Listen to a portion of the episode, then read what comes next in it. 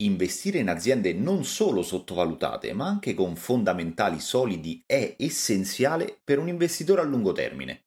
Serve naso e una buona dose di analisi. Questo è proprio quello che vi portiamo oggi. Abbiamo analizzato tre aziende per il mese di settembre che ci sembrano degli ottimi pick in ottica futura. Andiamo!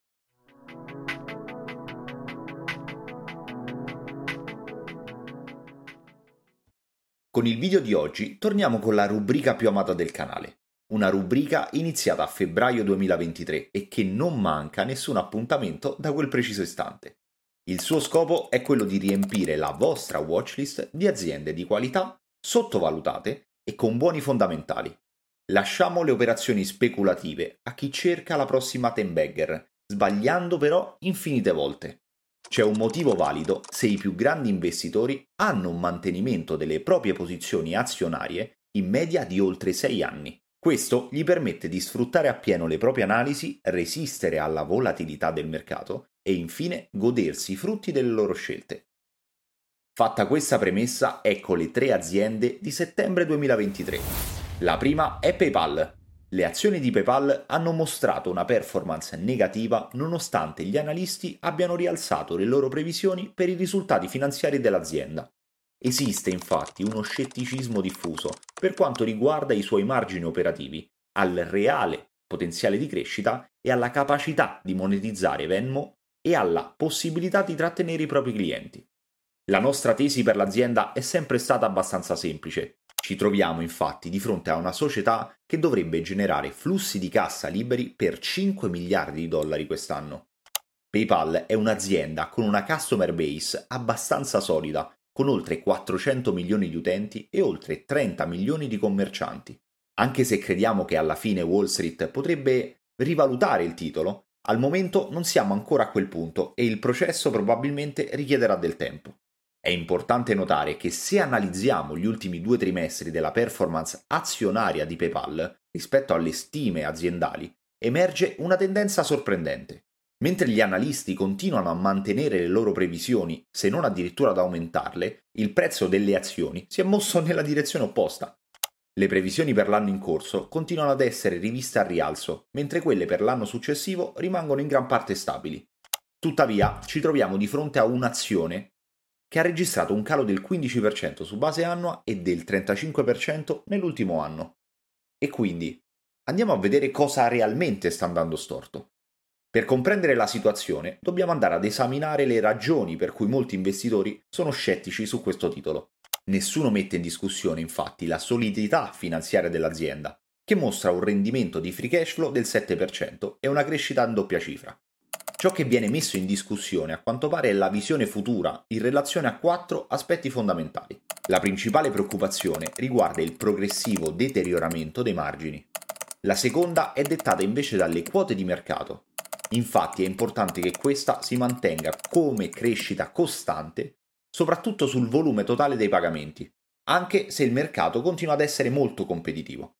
In terzo luogo c'è la questione della monetizzazione dell'opzione peer-to-peer in Venmo. Il fatto che Venmo abbia raggiunto una base di utenti così vasta e un volume di transazioni così elevato senza generare un aumento significativo dei profitti per PayPal è sicuramente un motivo di preoccupazione. Inoltre è fondamentale che PayPal torni a registrare una crescita costante nel numero di account.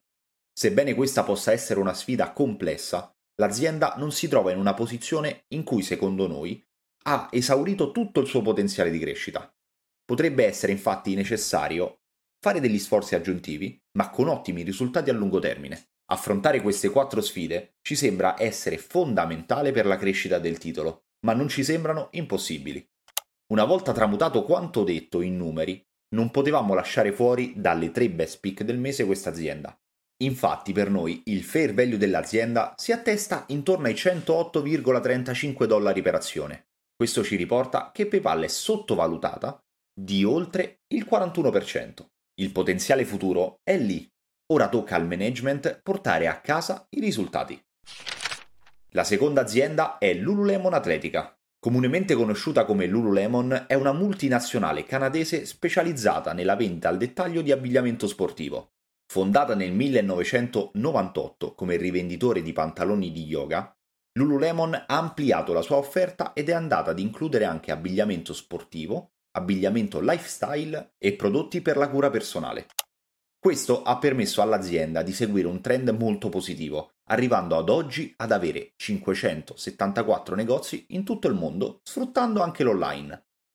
Un'analisi approfondita dei risultati finanziari del primo trimestre ci rivela che ci sono opportunità molto interessanti. Nel trimestre scorso i ricavi di Lululemon sono cresciuti del 24% rispetto all'anno precedente e le vendite dei negozi hanno registrato un aumento del 16% a parità di valuta.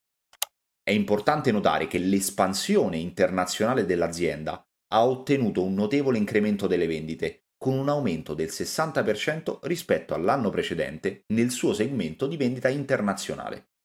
Questi risultati ci indicano che Lululemon sta rafforzando quella che è la sua presenza globale, il che è particolarmente promettente dato che attualmente solo poco più del 15% delle sue vendite avviene al di fuori del Nord America.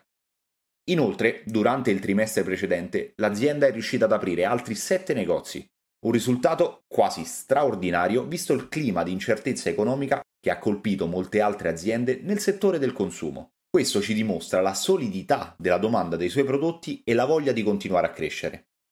Anche se Lululemon infatti sta puntando soprattutto all'online, cosa per noi molto sensata, l'espansione costante del numero di negozi fisici contribuisce a rafforzare il marchio a livello soprattutto regionale e offre un'esperienza d'acquisto che l'online non riesce a dare. Parlando di numeri, il margine operativo è del 20,1%, con un aumento di 400 punti base rispetto al trimestre precedente.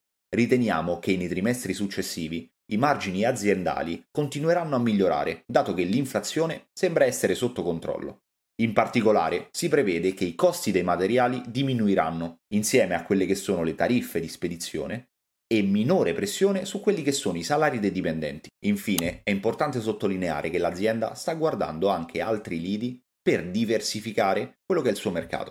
Infatti, ad oggi sta provando ad espandere la sua offerta di prodotti per uomini.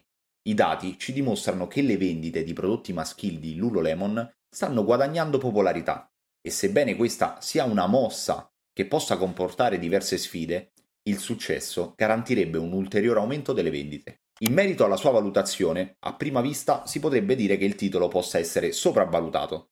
Tuttavia, se riteniamo quello che è il tasso di crescita composto annuale degli ultimi 10 anni, è stato del 19,5%, che giustifica totalmente una valutazione che possiamo definire premium.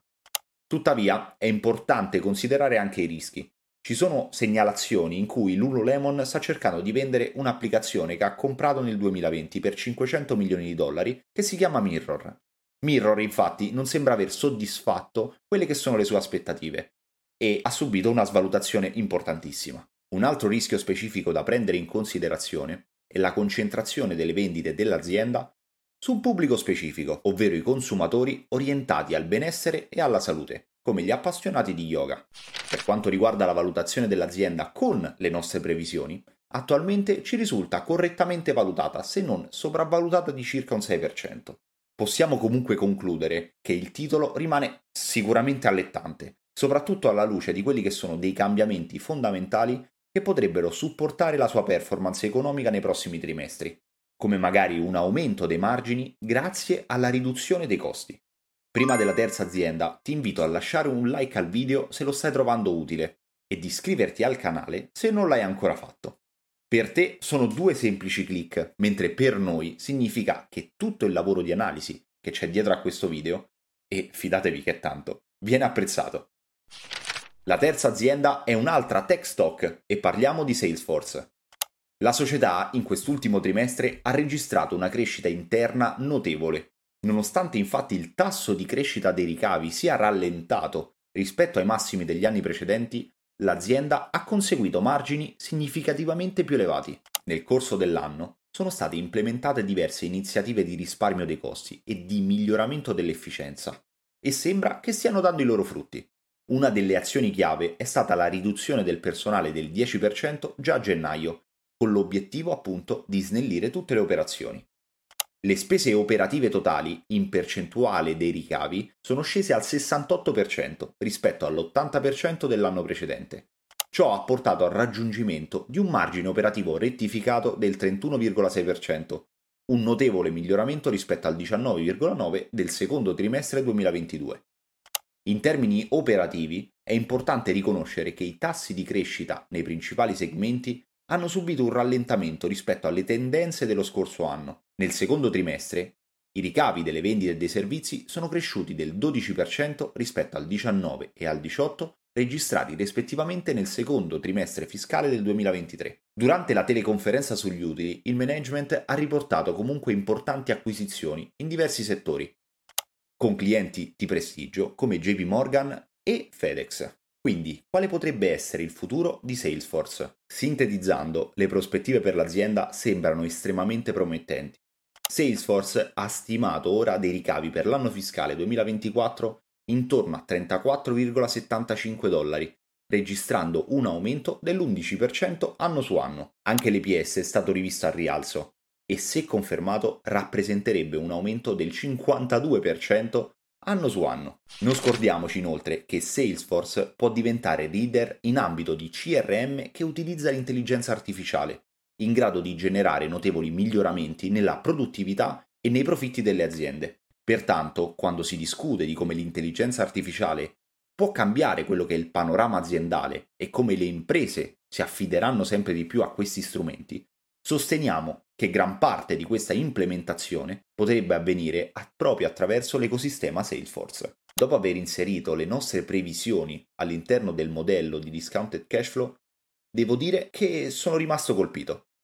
L'azienda infatti ad oggi risulta sottovalutata di oltre il 32%, con un fair value a 351,80 dollari per azione. Il modello di business basato su abbonamenti, insieme al ruolo cruciale nell'ecosistema dei clienti, aggiunge una notevole stabilità alle entrate e ai flussi di cassa dell'azienda. Questo, oltre alla sottovalutazione del mercato, ci permette di dire che Salesforce per noi è un bel buy. Ottimo, siamo giunti alla fine della nostra watchlist di settembre. Se sei appassionato di finanza e investimenti, ti invitiamo a lasciare un mi piace e iscriverti al canale per non perderti i prossimi video.